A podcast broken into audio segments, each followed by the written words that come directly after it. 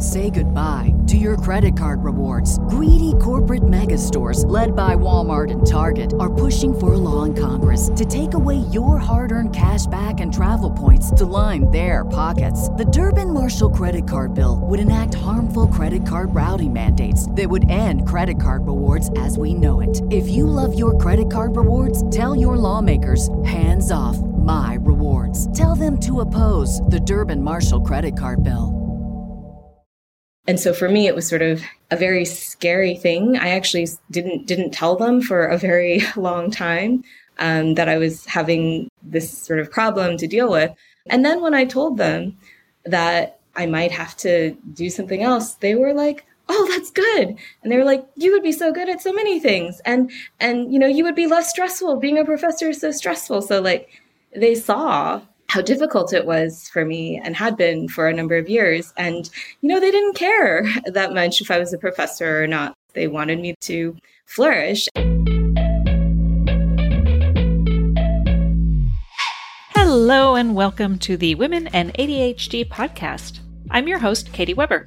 I was diagnosed with ADHD at the age of 45, and it completely turned my world upside down. I've been looking back at so much of my life school, jobs, my relationships, all of it with this new lens, and it has been nothing short of overwhelming. I quickly discovered I was not the only woman to have this experience, and now I interview other women who, like me, discovered in adulthood they have ADHD and are finally feeling like they understand who they are and how to best lean into their strengths, both professionally and personally. I'd like to share with you this review from a listener named Amanda R. on the Apple Podcast platform in Canada. It's entitled Validation with a Capital V.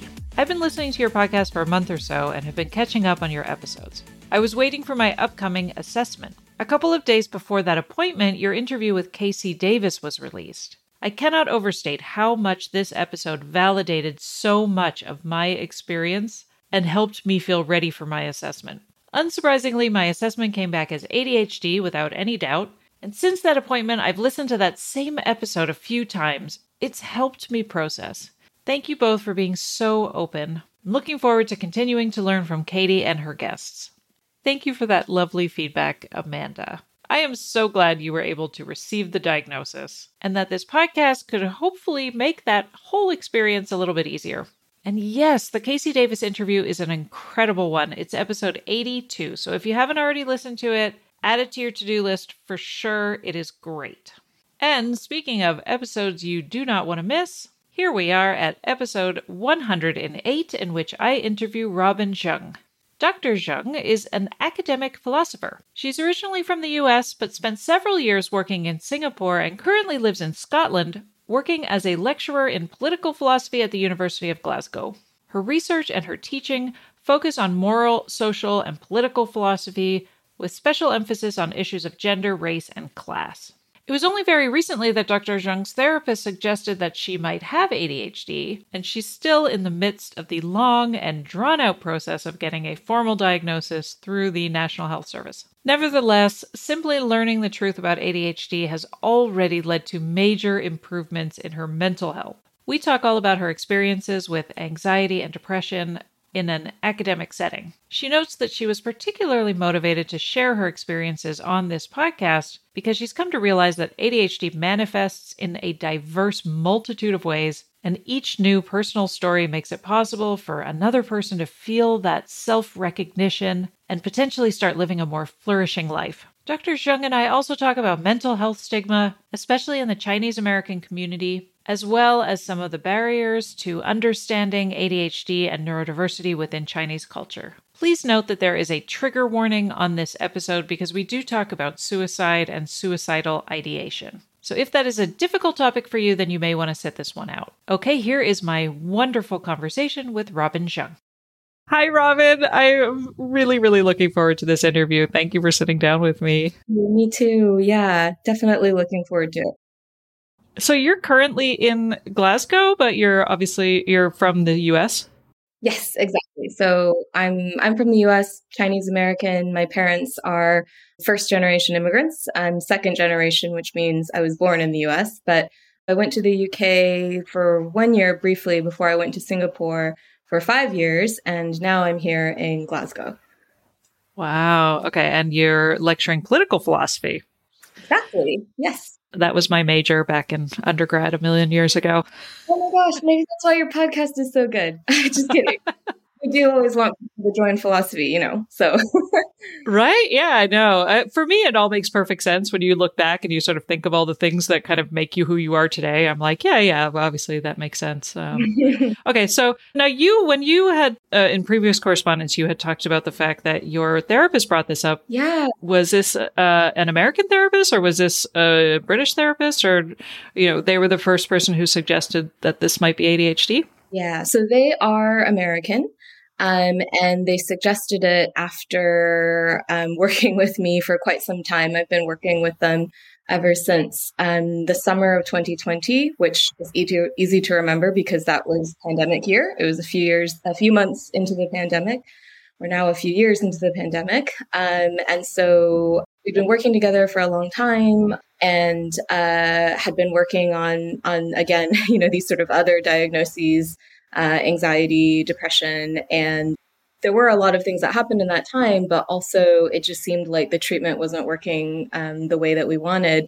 And so my therapist brought this up, and interestingly, they brought it up because they also have ADHD and had come to to learn about it recently and they were they were great about it like they sort of checked in with me like was it okay that they disclosed that to me and so on but yeah, so they brought it up to me and I was completely taken aback. I didn't identify with it at all, I said. And even after I read quite a bit of, so they said, you know, just read around and, and see if, so there was like, in, in all my reading from just Googling, there was like one thing that kind of spoke to me, um, something about sort of being overwhelmed.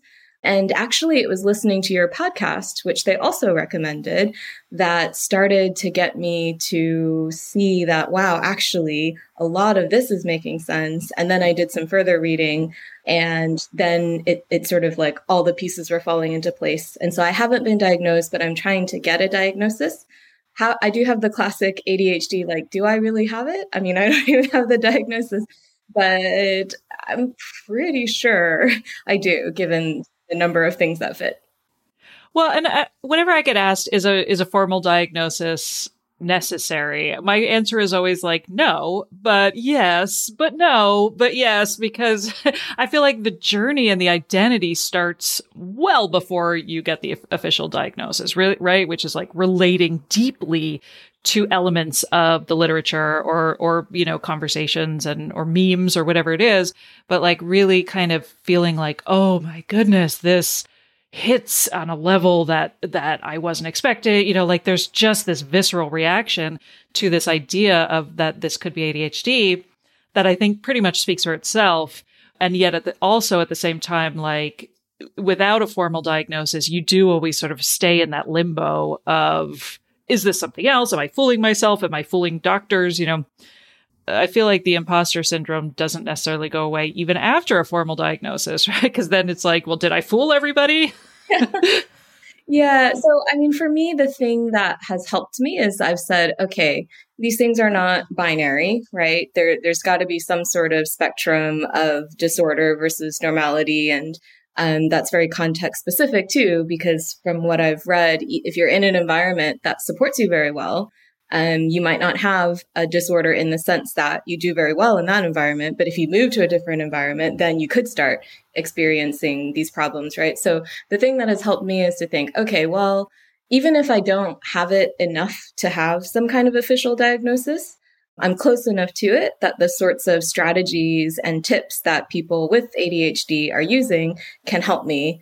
Um, and so that's been something to sort of like think about as I am in the process of this, which is kind of difficult because I'm American. I have health sh- health insurance from my partner, um, who gets it from his union. Actually, um, has has fought to give them very good healthcare benefits. But I'm in the UK, and so it's it's sort of going to be a long process. In the UK, I have been told, um, you know, got my letter, and the the wait time to get a diagnosis is 50 plus weeks. So it's just not going to happen soon. The they pri- prioritize children, which uh, makes a lot of sense. Um, this is the, the the NHS, the National health service. And so it's going to be a sort of journey before I can actually get some kind of diagnosis. And um, so for me, that's been helpful to remind myself, like, look, even if I don't have it, I have something very close to it, so I can already start benefiting from it, uh, from from knowing about it. And then if I do have the diagnosis, the main thing for me was that it will allow me to try out medication as just another tool in the toolbox, which you know I don't know if it'll work or not, but you know it is at the point where we we want to explore all these all these options. Mm-hmm. Yeah, that's the other reason I think. Um, you know, when when it comes to getting the formal diagnosis, I forgot about the whole medication part. Yeah.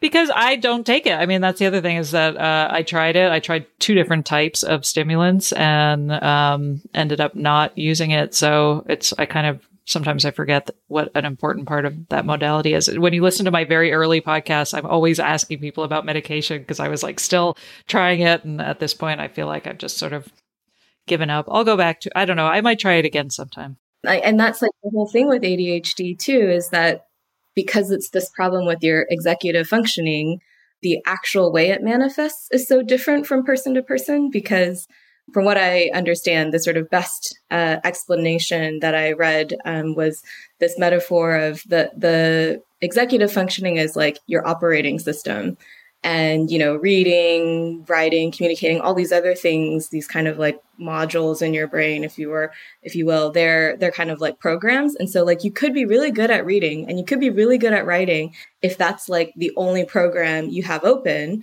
But you know you slow down if you've got a lot of programs open. And like in general if your os is having the problem then you're just not going to function that well right? And and that's the thing with different people with adhd like they can do really well in lots of other ways. And so it, it really helps i think to listen to these different stories and these different experiences because the way someone manifests might not be similar to yours given the, the, the sort of very nature of adhd itself so that's one reason I, I wanted to do this.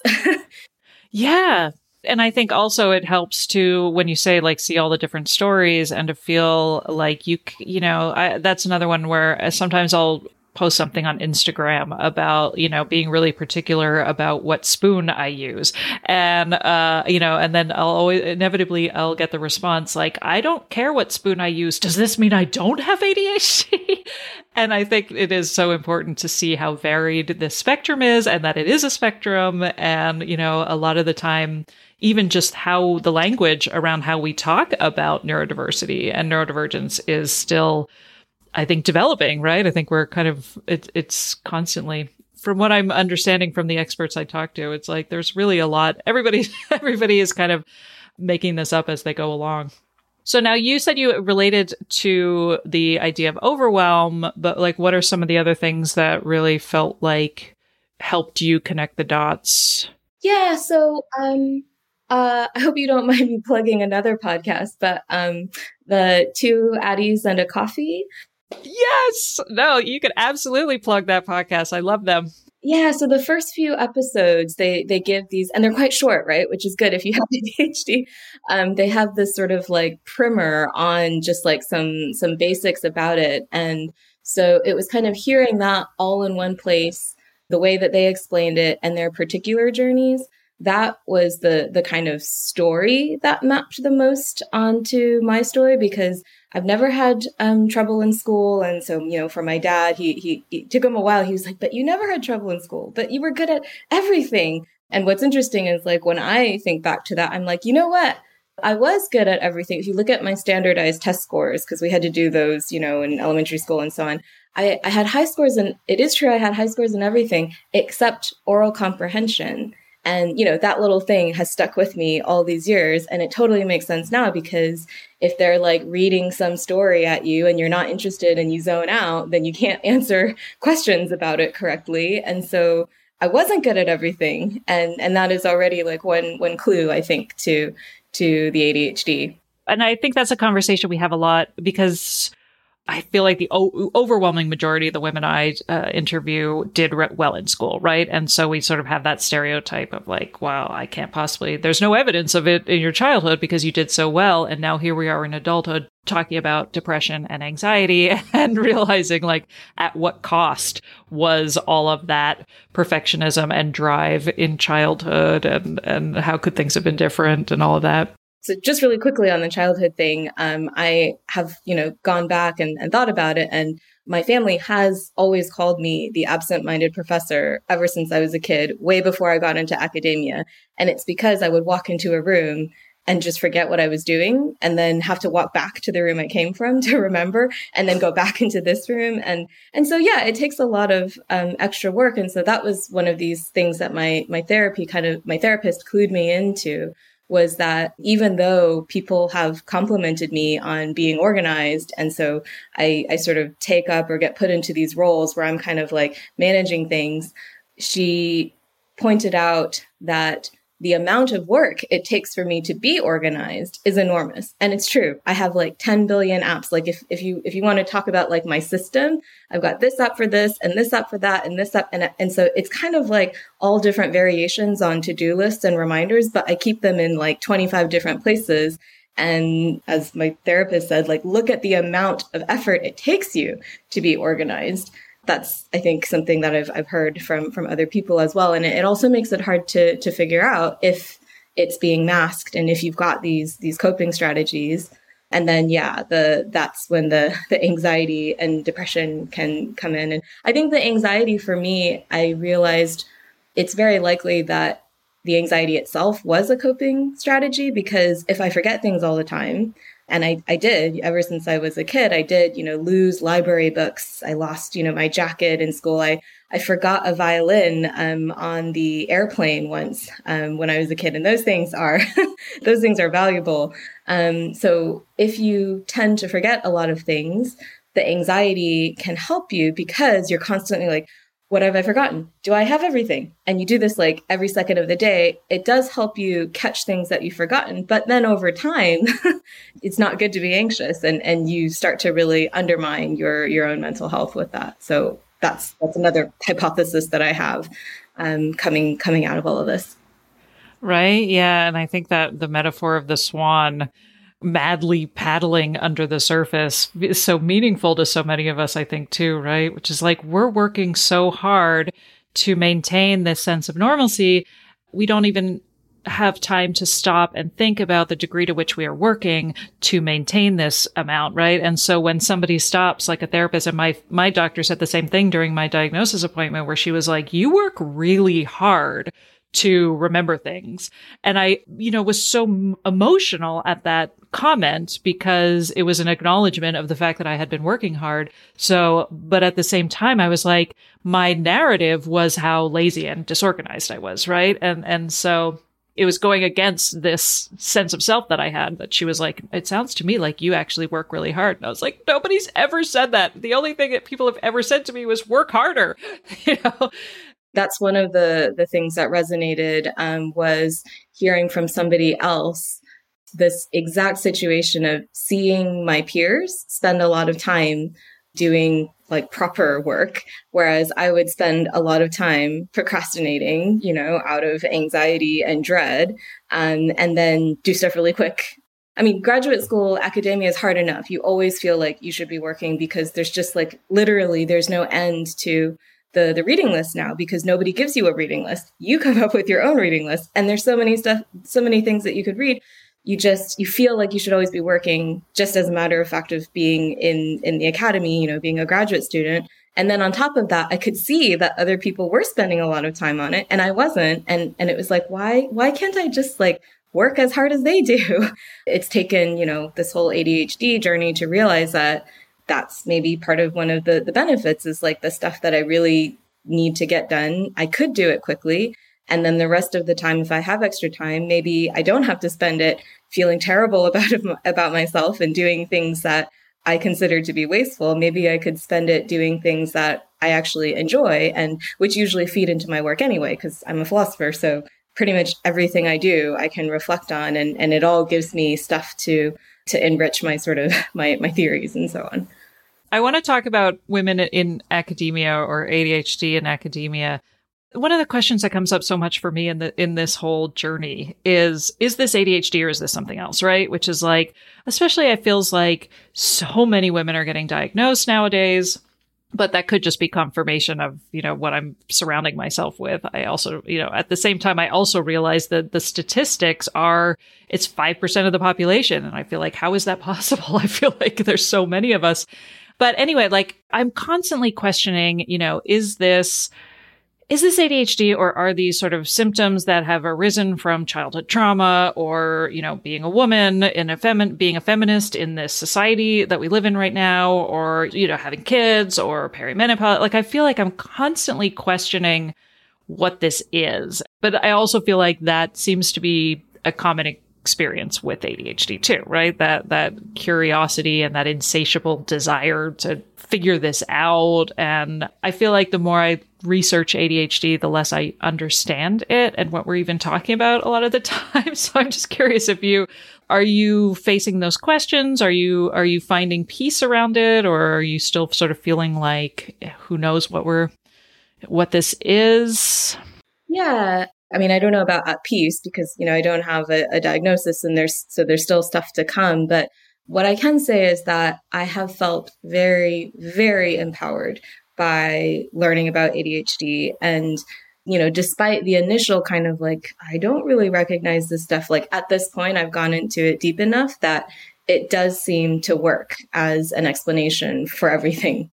One thing I was thinking about when, when you started asking this was that it might not be an accident that you feel like lots of people around you have it because there's probably something about certain types of careers or even social circles or whatever that that draws people together right? And so this is something that i've i've certainly noticed around me. I've been kind of like unofficially diagnosing a bunch of people. I mean, with more or less, I think like likely accuracy. So, you know, I've, I've had I have a very good friend um, who's also in academia, whom I saw recently, and they told me, you know, at the end of it, they were like, "This might actually be a transformative conversation because, again, for them, it it rang true so much. So they're like extremely, extremely accomplished." like have gotten to international world level elite of their their thing in fact, they they have like already gotten a job, um, which is really difficult to do when when you're in graduate school. And so, despite all of this, the the one fact of like not having just like turned in that one PhD is the thing that they they as they described it to me like they always add it as like a caveat like when people praise their achievements at the end they're like yeah yeah but i haven't like submitted my phd even though that doesn't at all undermine all these other achievements right or I'm, I'm thinking about another friend, um, family friend who's extremely talented, like in this one dimension is is a self-taught artist and has just like these incredible works of art but has very clearly a kind of rejection sensitivity dysphoria rejection sensitive dysphoria because their mom was telling me that they can't even sort of like get ready to say something because this friend of mine will say nope nope nope like before you before even finding out whether it's a positive or a negative thing. And then it's just so so anyway these are just a couple of examples but it is actually the the case that around me there are lots of people who are manifesting these kind of signs that to me seem like oh that very much sounds like it could be ADHD and in particular it could be ADHD that's explaining the underlying sort of difficulty because in, in both these cases that I've mentioned anyway, the person has has gone through uh, other kinds of, you know, I don't have their diagnoses, but they seem to go through low periods or they have a lot of trouble managing their eating or, or, or things like that. Um, and all of these things, when I hear that combined with the fact that, you know, they're very high achieving, they're women, I guess I'll just reveal that, then, you know, it just again makes me feel like, well, maybe this is this is a good explanation for you too. So it's interesting for me to hear that for you, the explanation has gotten sort of like less satisfying. I don't know if I'm just such a newbie to this. Like this literally happened within the past few months because I only moved to Glasgow in December. And so it's been less than a year and the this whole getting started has just been a few months, but I was just so excited that I already wrote to you and said I want to talk to you. Maybe it's just like the newness of it, but it feels good for me, for my case. Yeah. Well, no, that is a good reminder to for me to like come back to the origins of, like we were saying, like that whole body reaction that you have to ADHD, right? Which is like, wow, this says so much. This explains so much. Yeah, that in itself really speaks volumes in terms of how important a diagnosis can be in in adulthood too, right? And how life changing it can feel. And yeah, maybe I just take that for granted now that I basically just live and breathe ADHD.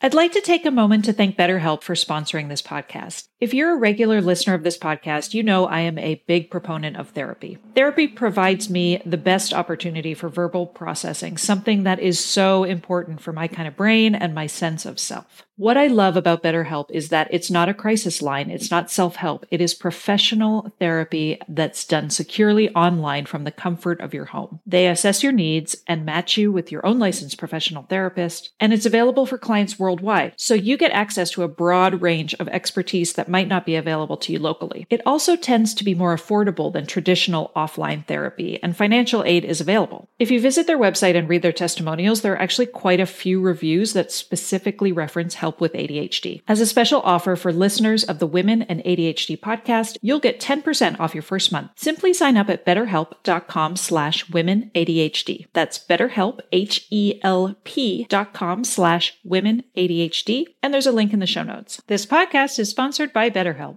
Any other parents out there who have struggled to instill good financial habits into their kids? I know I have. And that's why I'm so excited to tell you about the sponsor of today's episode, GoHenry by Acorns, the smart debit card and app for kids 6 through 18. With GoHenry, kids can learn about money, set spending and saving goals, and even track chores and earn allowance money right within the app. They learn the value of money by using their GoHenry debit cards, while we as parents can set spend limits and help guide their journey while staying informed every step of the way. It gives me so much peace of mind to know that I'm using a smart tool to proactively teach my kids about money and prepare them for future success. Set your kids up for success and get started today at gohenry.com slash women ADHD. Again, that's gohenry.com slash women ADHD. TNCs apply, renews from $4.99 per month unless canceled. So you had mentioned a few things from your childhood, but what are some other, you know, elements that you look back and think, gosh, the signs were there all along? And how have you talked? It sounds like you've talked about it with your parents. So how, what was that conversation like? Oh, that was really interesting. so I, I talked about it first with a very close family friend because they they happened to be here and so I was going through all of this at the time when and so my parents are still in the US and I just haven't had a, a, I didn't get the chance to talk to them as soon. And so one thing that's really really interesting is that I immediately felt like my mom has it. Because my mom is so multi-talented. So she does ceramics. She's like done she's she makes these beautiful pots and and um, plates and like everything. She's done that for a long time. She's a wonderful gardener. She's just like she can grow these like massive vegetables. She's a really good cook. Like she's known in all her circles for being a really good cook. Um, she's also taken up sculpture like actually like carving stuff out of stone. She makes jewelry. I mean, she just loves like all of these things. And um, as my family friend was was sort of telling us, she's always just been like really quick, quick, quick, quick. And so I immediately recognized that my mom had it. And then I sort of thought, well, maybe this family friend, she's actually more of a family friend of, of my parents. So, you know, we're friends on these two different, at these two different generational levels. I sort of thought, probably this family friend has it too, and her daughter probably has it. Um, and so, one interesting thing about that that made me reflect upon sort of childhood and, and the context we grew up in is that insofar as like the second generation has had more mental health problems than than the former generation i mean maybe there is something about just like environmental context and the kind of childhood that you grew up in and so it could be that two people of different generations could both have it, and yet it could manifest differently or not manifest as a problem at all. Because this family friend had a really hard time imagining my mom having it in part because she she didn't seem to have signs of like the depression and anxiety that I have. Um, and so yeah, there's just like different different things that that could be going into that, I think. Yeah, that's a great point too. Well, and that I think that's something I think about too as a feminist, right? Which is like the the different roles that women have had from generation to generation and and our expectations and I you know often we'll talk about like individualism, right? And in our culture and that does and how as women asking for help is is something that not we have to do now whereas we wouldn't have had to do that. You know generationally we often were much closer to with our parents geographically. We had a lot of help. And so a lot of the times that we sort of struggle most in our life is having to admit that we can't do this alone and how that feels like failure for a lot of us. And i feel like those are those issues that seem like very specific to women. But yeah even generationally right? Like i think we've been sold this bill of goods that we can have it all, quote unquote, and do and be in the workplace and also be partners and wives and mothers and and do it all. And yet we're also like chronically burnt out and overwhelmed as a result. Surprise, surprise. There's just like that many more ways we can fail, right? And feel bad about like one thing that um clicked into place a little bit more recently is thinking about anxiety and, and the different types. So I had been reading about how ADHD can be a sort of underlying disorder that then leads to, for instance, um, social anxiety. I mean, there's many other things that it could, you know, even like OCD and, and things like that. Like people hypothesize that there might be some kind of link here. Um, but with social anxiety, the, the sort of story goes like, well, if you're ADHD and you have sort of like lowered inhibitions, then let's say you're a kid and you just like say whatever you're thinking. And because you're ADHD, you like think stuff, which is like, you know, all over the place, then um, people might label you as being weird. And then you're like, oh, you know, I shouldn't do that. And then you start to develop this kind of like social anxiety, right? So I didn't have that at all. Um, but what my therapist helped me understand is that I definitely have performance anxiety in that if I don't feel I performed well, whether it's something professional, so it could be teaching a class or giving a talk, um, or it could be something not professional, but just like social, like, you know, going to a party and I don't feel like I told good jokes or that I was, you know, fun to talk to. Like, I, I mean, I can think of moments when um, I was in a, you know, in a low period and I would go to lunch or whatever, and I would sit there feeling like I couldn't think of anything like fun or interesting to say. And then afterwards, just feeling so terrible about it. Like, even though, you know, my friends and colleagues that I was with, I don't think they would have like judged me or, or anything, but, but the fact that I didn't perform in that situation, that is the thing that I have a lot of anxiety about, or that can, can like bring me into a, a depression. Mm, right. Yeah. I think that's a question I have a lot about my own dual diagnoses of depression and anxiety too, which is like, I was obviously depressed for many, many years. I mean, it's not that it wasn't depression or, and I still have periods of absolute overwhelm and sadness. So I'm like, it feels like that is still depression. But at the same time, when I hear medical professionals say things like, let's deal with the depression first before I diagnose you with ADHD, I hear that for a lot of women where I'm like, but it just seems like it really is the underlying issue for so much of this. Like you said, like, you know, the expectations of ourselves or being rejected by, you know, so many of us are like, rejected by either teachers or peers or, there's a sense of too muchness or or even just you know one of the things i think about a lot sari solden wrote about in uh, women and attention deficit disorder which she wrote originally back in 1995 but she was talking about the how um how we can't trust how we are going to be from one moment to the next, right? Because of so uh, we're relying so much. So, like you said, in social situations, like I have no idea if I'm going to walk into a room and be the life of the party, or if I'm going to want to immediately go home, uh, you know. And and so that sense of like disconnect that we have from our own behavior in certain situations, and that really hit home for me, right? In terms of how that leads to a lot of that anxiety that you said, the performance anxiety, or even just like you know, the anxiety of like, oh God, I don't, I don't know who I'm going to be right now. It's almost like you've got this, this child inside of you that you're just like, am I going to embarrass myself? Am I going to say something weird? Am I, am I going to be totally inappropriate? Am I not going to like read the social cues? You know, all of that stuff that's just constantly leading to the same sense of like, gotta work hard, gotta work hard, gotta work hard. I even felt that way like leading up to this podcast because I saw in my calendar like I had like lots of, and I was like, uh, this is I need to like rest myself because I don't know how I'm going to be on the podcast because I've done a podcast before where I was in a low period, but I forced myself to do it because you know we had had these scheduling things. We were playing tag for months, and I was like, I just got to do it.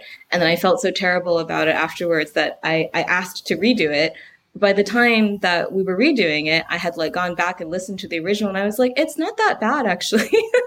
and so I had gone to all this trouble and, you know, the interviewers as well, we had like done it a second time because I had been unsure. And so it's exactly that feeling of not knowing how you're going to be that I think yeah, I hadn't I hadn't realized that, but I think that is part of the anxiety too. And I think the sort of relationships between depression and anxiety and ADHD are, are definitely complex and probably they differ from person to person because I'm thinking of another friend and they they actually also thought that um, ADHD is a, a possible diagnosis and for them they felt that it was sort of an underlying depression that would trigger anxiety in the way that you're describing but for me, I have thought, and in sort of conversation with my therapist and psychiatrist, I've sort of thought that for me, it's often the other way around. So I'm very, very anxious about something, which, um, interesting so so going back to something you said about like trying to be a feminist and so on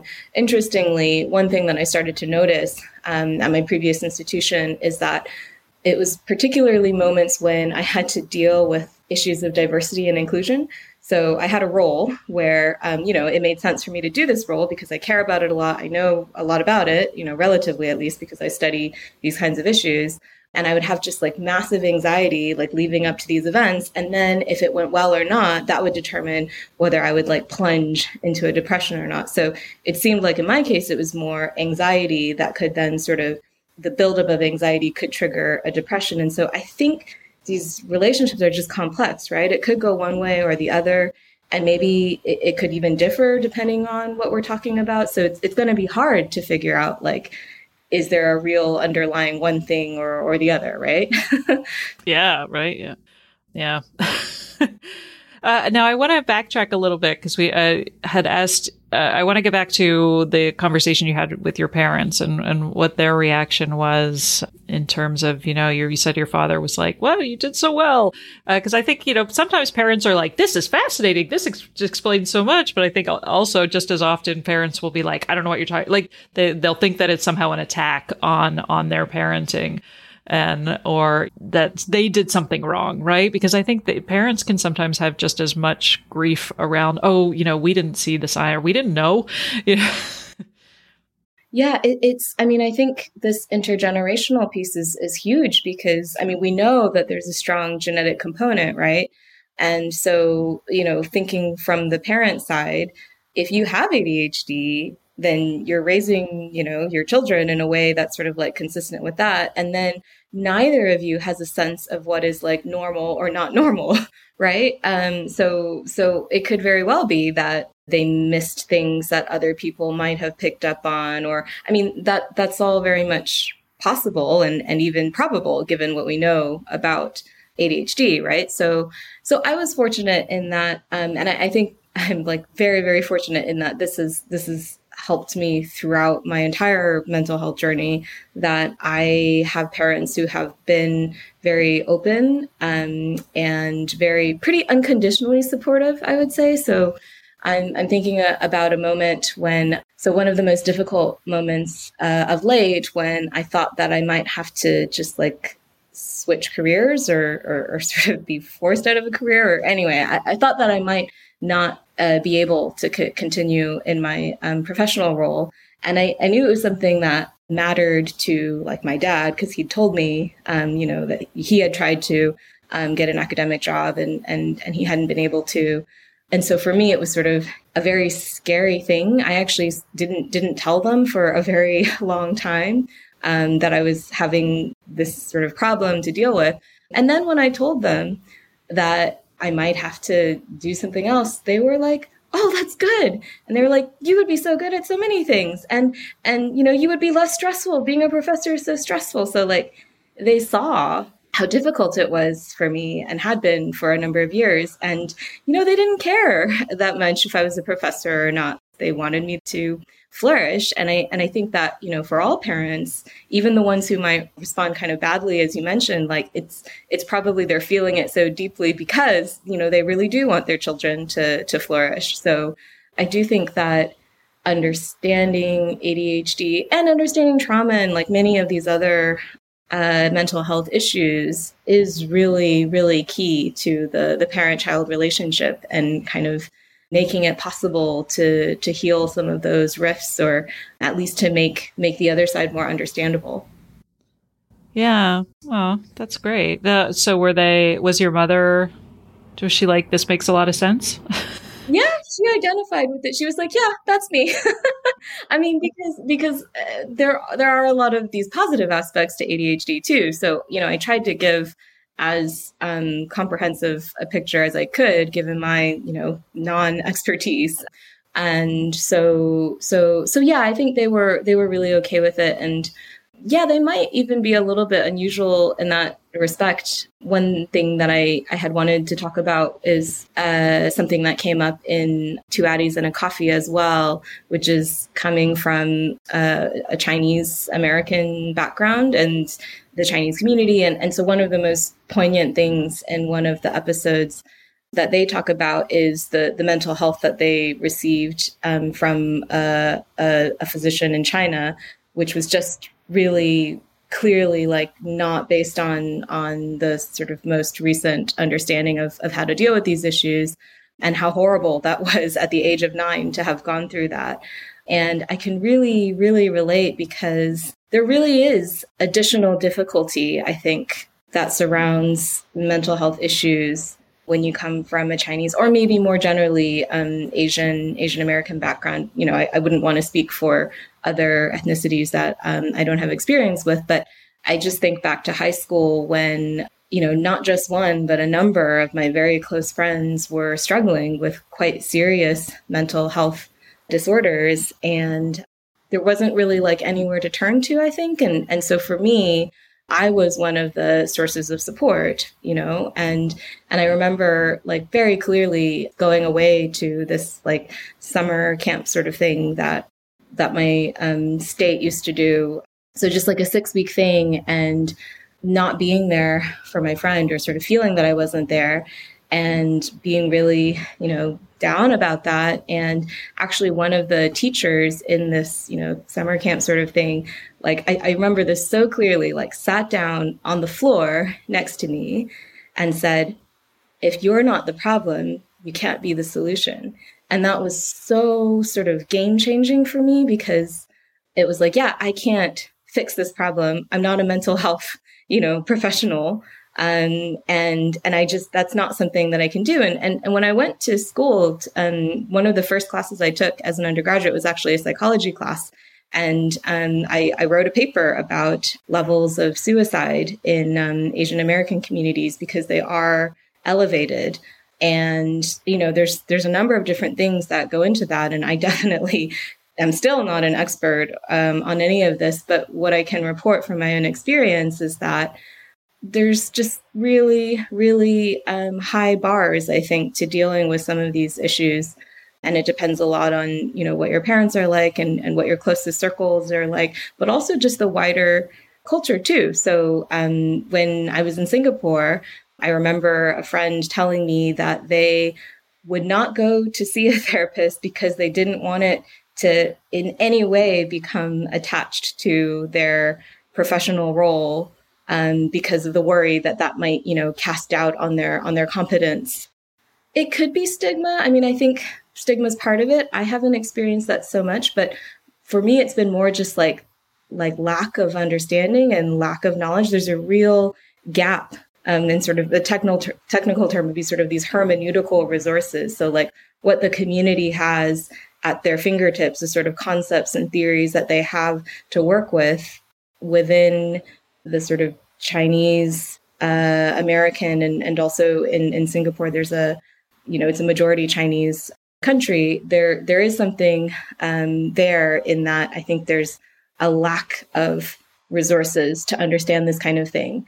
So in particular, I'm thinking about the the high rates of of suicide amongst young people in Asian countries. And so actually, you know, this is not just Singapore. It's it's it's it happens in China and Korea and in other countries too, um, where it can happen in, in, in very young people who um, have so much going for them. They can be, you know, very talented. And I'm thinking of a case that affected me very much, um, where it, it, came as a total surprise that this uh, person committed suicide because they were so high achieving and all of their friends and everyone who knew them thought that they were doing well because again on the outside they seemed to do so well.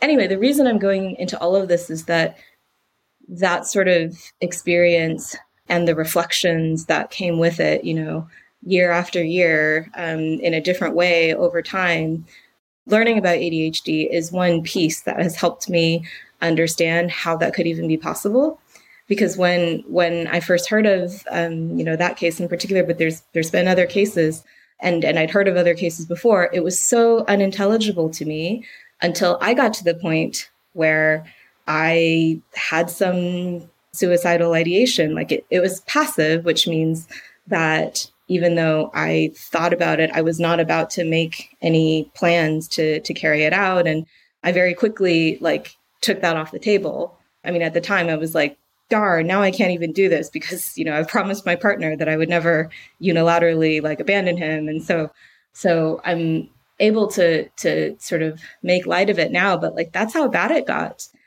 The, again, the sort of ADHD piece of it has helped me understand how I could have had depression that was so severe because otherwise it's, it's, it is very hard to explain. Of course, there are many other th- things that go into depression. It could be genetic and all of all of that. But for me, I think that the understanding of ADHD has helped me come to understand how that kind of thing becomes possible. And it's terrible. It still breaks my heart to think about it because there are resources, you know, not not just for ADHD, but for depression, if that's all it if, if that's not all it was, but if that's what it was, or you know, whatever it is, there are resources. There are people who have studied this and they have expertise. And yes our collective expertise is still quite limited. So you know you're you're one of these experts and you're like there's so many things i don't understand. So yeah collectively our expertise is limited but we have enough that we could save a lot of lives already if this knowledge was was more widely available. So again that's one reason i really wanted to do this. Yeah.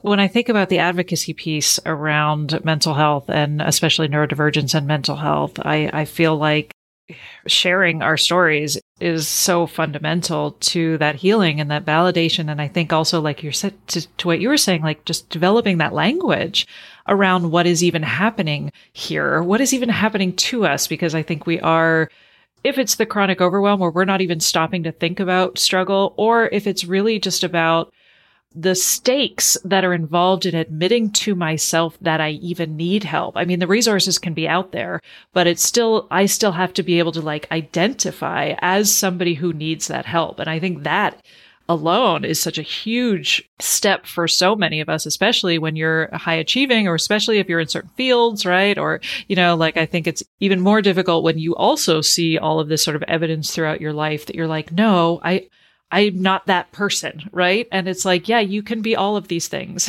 and still be a phenomenal human being is I think can be really difficult to to embrace. Yeah, and, and not even because you feel like you don't, you know, want to be that person because there's some sort of stigma around, but you're like, I'm not that person because I'm so lucky. Like I have so many things going for me and like I've done so well. So why, you know, why? And, and I, I totally hear what you're saying about um, getting started on that path because I didn't go to a therapist until I was in graduate school. And actually, a, a fellow graduate student in an advice session about going on the job market said, Here's my piece of advice go see a therapist because it's going to be soul crushing because you know academia has been so transformed now that you know um, it used to be 70% permanent jobs 30% contingent or precarious. And now it's like the other way around. Like very few people relative to the number of people who want it actually get these jobs. And so, yeah, it's a soul crushing process to apply for jobs, to submit publications and get them rejected constantly. Um, and so that was the first time I'd ever even considered therapy. And I, I went in for my consultation and they just sort of asked like, you know, why are you here? And I just cried for like the 30 minute, like the whole 30 minutes. And I was shocked when that happened. So then I kept doing it. And I've been in therapy of various sorts. And because I've moved around, I've also had different practitioners who've used different uh, they come from different traditions. Um, so, not just cognitive behavioral therapy, but also psychodynamics. And I've gone through trauma, EMDR stuff, and couples there. I mean, there's just like, uh, I've gone through like a lot of it, and it's been so helpful. But yeah, I think about how easily I could have not gone and not started on this journey and where I would have been and how how many people um, may still be in that sort of situation. So that that first step of, of getting yourself so so so this is interesting because again for me asking for help has not been so difficult for me and that might have been sort of like a saving grace. In fact i remember sort of my therapist um, and I, I, had an academic coach as well. So i was getting like you know many many forms of support at the same time saying that well it's good that you recognize this and and you're able to ask for help.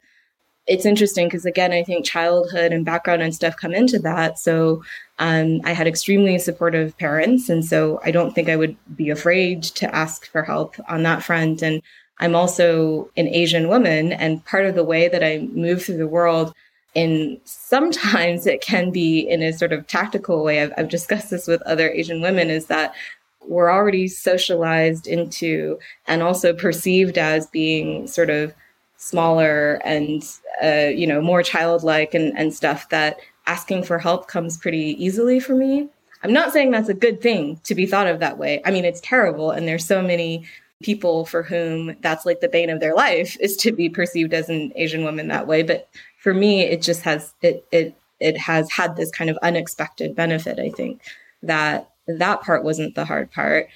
The hard part was just the hard parts, you know, not being able to get out of bed for like weeks at a time, or you know, not like having to depend on my partner to like feed me and uh, you know get all my meals on the table and stuff.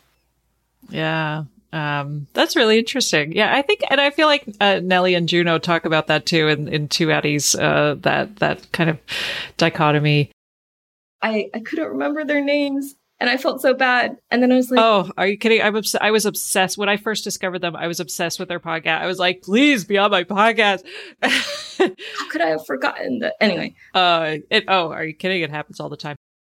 When I was diagnosed with ADHD, it completely turned my world upside down. I looked back at so much of my life my grades in school, my multiple careers and hobbies, my friendships, my marriage, motherhood, my relationship with food and my body like all of this with a new lens, and it was overwhelming to say the least. If you've been diagnosed with ADHD and you're feeling blown away by this new insight into your brain and how it operates, I totally understand. I can help you begin to sort through this chaos, explore who you are and how your brain operates, so you can finally start to lean into your strengths and begin to use them to your advantage moving forward. Together, we can work to identify what obstacles you've been facing and create strategies to help you start living a more fulfilling, gratifying life. Head over to womenandadhd.com slash coaching to book a 30-minute initial consult with me so we can figure out if my brand of one-on-one coaching is right for you. Again, that's womenandadhd.com slash coaching, and you can find that link in the episode show notes.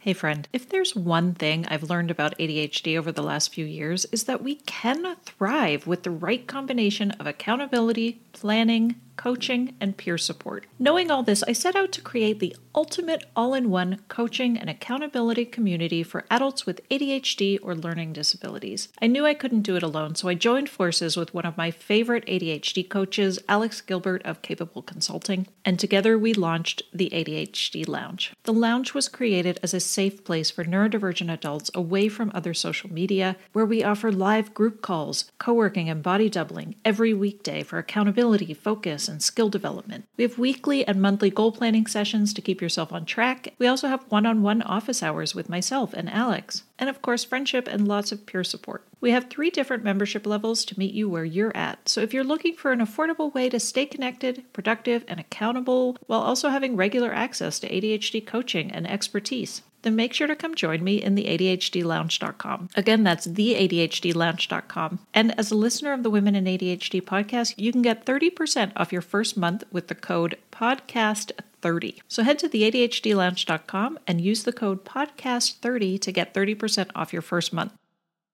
During the early days of my diagnosis, as I was deep into hyperfocus ADHD research mode, I kept searching for some kind of all in one, everything you ever needed to know about ADHD in women handbook that I could reference and keep at my fingertips, but I never really found anything that suited me. That's why I've taken everything I've learned about ADHD in women and adults who are socialized as girls, and I've gathered it into a concise, easy to access, self guided, and self paced course so you can feel like you've got everything you need at your fingertips. It's called Hey, It's ADHD, and it has everything you need to start loving your brain and living a more fulfilling, gratifying life. I built this course to be helpful wherever you are on your ADHD journey. I am so excited to finally be able to offer this course, and I truly hope this will help you develop a deeper understanding of your ADHD brain and how to embrace it as you build yourself a toolkit for your own life. So head over to womenandadhd.com and click on the Hey, it's ADHD course tab for more information and to get started. So I'm curious what have you thought about or how your ADHD has kind of um, benefited you in academia in academia because I'm sure there are many many people with ADHD in your field. So I see them everywhere now. yeah, I have and it definitely has helped me I think because I mean to put it one way lots and lots of um, breakthroughs and theories and kind of insights come about from recognizing how things are similar and how things are different right? So even you and me were having this conversation and there's points where we're very very similar and there's other points where we differ and like each one of those helps us understand a little bit more about adhd right? For academic purposes I think my ADHD is part of what makes me so curious about so many things. I read many, many things outside of philosophy. Sometimes more, I'm doing more reading uh, outside philosophy than I am of just philosophy papers. Um, and I go to talks in lots of different disciplines because they genuinely interest me. And I, I talk to lots of colleagues about their work and I try to see their work because that genuinely interests me what's critical to being able to recognize similarities and differences is to have like a wide pool of things to to compare right? So i think that the fact that adhd makes me so curious and makes me go and you know gather up experiences and facts and theories from all these different places that makes it easy for me to spot patterns like oh, there's a similar underlying thing across these things or differences to say, no, that, you know, but I heard this other thing in this other field. And, and so that has helped me more than once in, in, in the work that I do.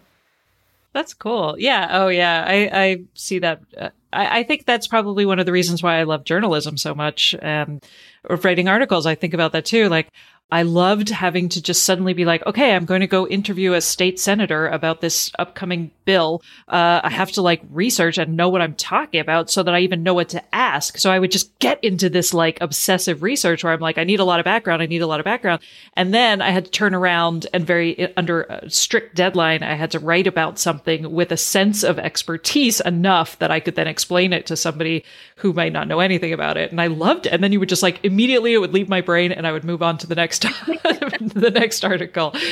And I'm like, oh yeah, I could see that why that was so stimulating now.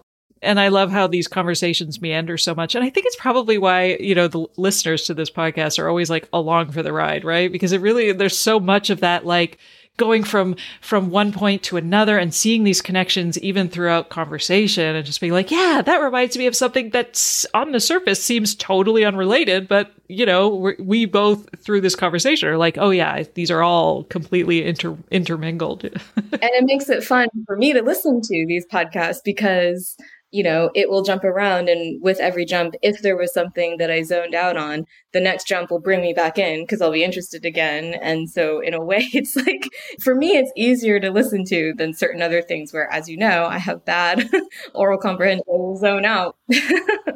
Well, even when you said that um, Two Addies is is a short podcast because they're usually thirty minutes, my immediate reaction was like, "Oh, my podcasts are too long. Nobody likes that." And right, Oh, I love it. No, I feel like it's working. It's good that it's short for other people to learn about ADHD, I think, because then they're only committing to these short. But I love these podcasts. I I and I have actually listened to them all day for a few months now. Yeah, uh, I know it's so funny how y- you could hear one thing and then like hear all the other things around that when you're listening, right? So, okay, so I love to ask the question if you could name ADHD something else that's less confounding, uh, would you would do you have a name that you would call it? I'm so prepared for this question. I have four different answers. So, the sort of theme is that um, I keep thinking about how it's sort of like um, like a kid brain because um, it is a developmental disorder, right? So, like for some people, it's literally that they're developing slower, and so if they just wait a few years, then actually they're they're fine and, and they're functioning well again. But then, you know, for the rest of us, it's like being a child where um, you get easily distracted by things. You might not be able to control, um, you know, inhibit things the way you should. And um, you have a lot of energy sometimes. The, the thing about um, children that this has really helped me understand is how they can be like so exhausted and yet so hyped up that they can't go to sleep. Now I, I understand why I have this kind of insomnia as well, right? So it's kind of like a kid brain. And I like that because kid could refer to a human child, but it could also refer to like a baby goat. Because I think there's a similarities with the animal brain as well. I mean, I think about my cat and how I'm trying to train my cat and how like there's similarities to how I have to treat myself or others have to treat me. So uh, conditioning, right? Totally. Yeah, exactly, exactly. So they're all kind of variants on this because um, I was thinking of The Little Prince, and um, you could name it after the author because it's such a beloved, you know, like, so it'd be like Saint-Exupéry's syndrome. But then I was like, that's way too hard to say. so then I was like, maybe it could be like Peter Pan syndrome because again, it's like the, you know, the kid that never grows up. But then I think my favorite is something having to do with marshmallows, like the marshmallow syndrome or something, because like the marshmallow experiment. Yeah.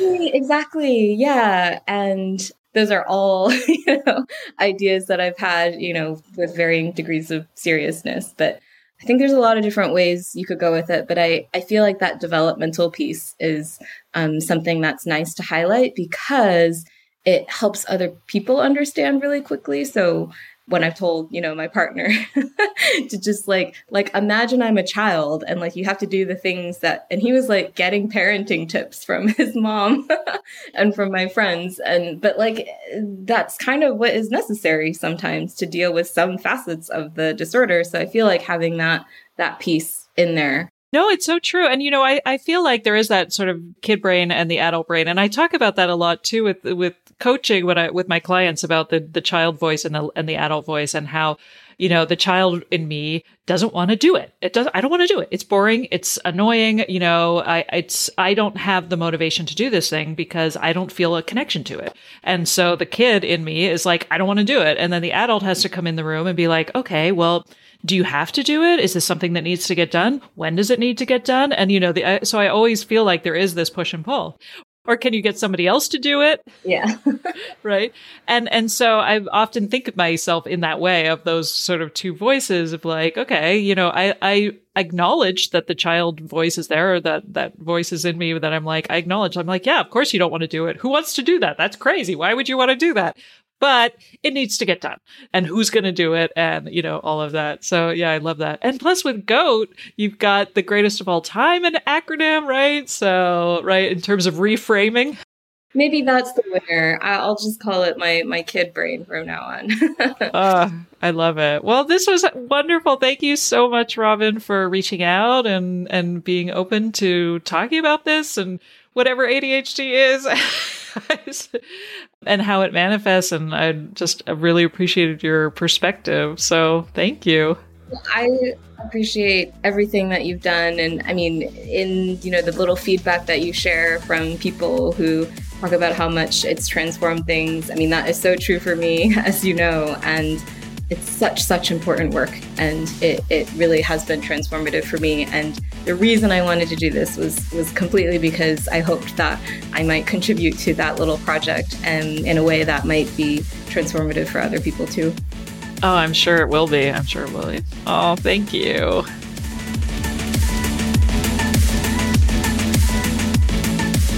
And there you have it. Thank you for listening, and I really hope you enjoyed this episode of the Women and ADHD podcast. Also, you know we ADHDers crave feedback, and I would really appreciate hearing from you, the listener. If you're a fan of the podcast, please take a moment to leave me a review on Apple Podcasts or Audible. And if that feels like too much, and I get it, then just take a few seconds right now to give me a five star rating.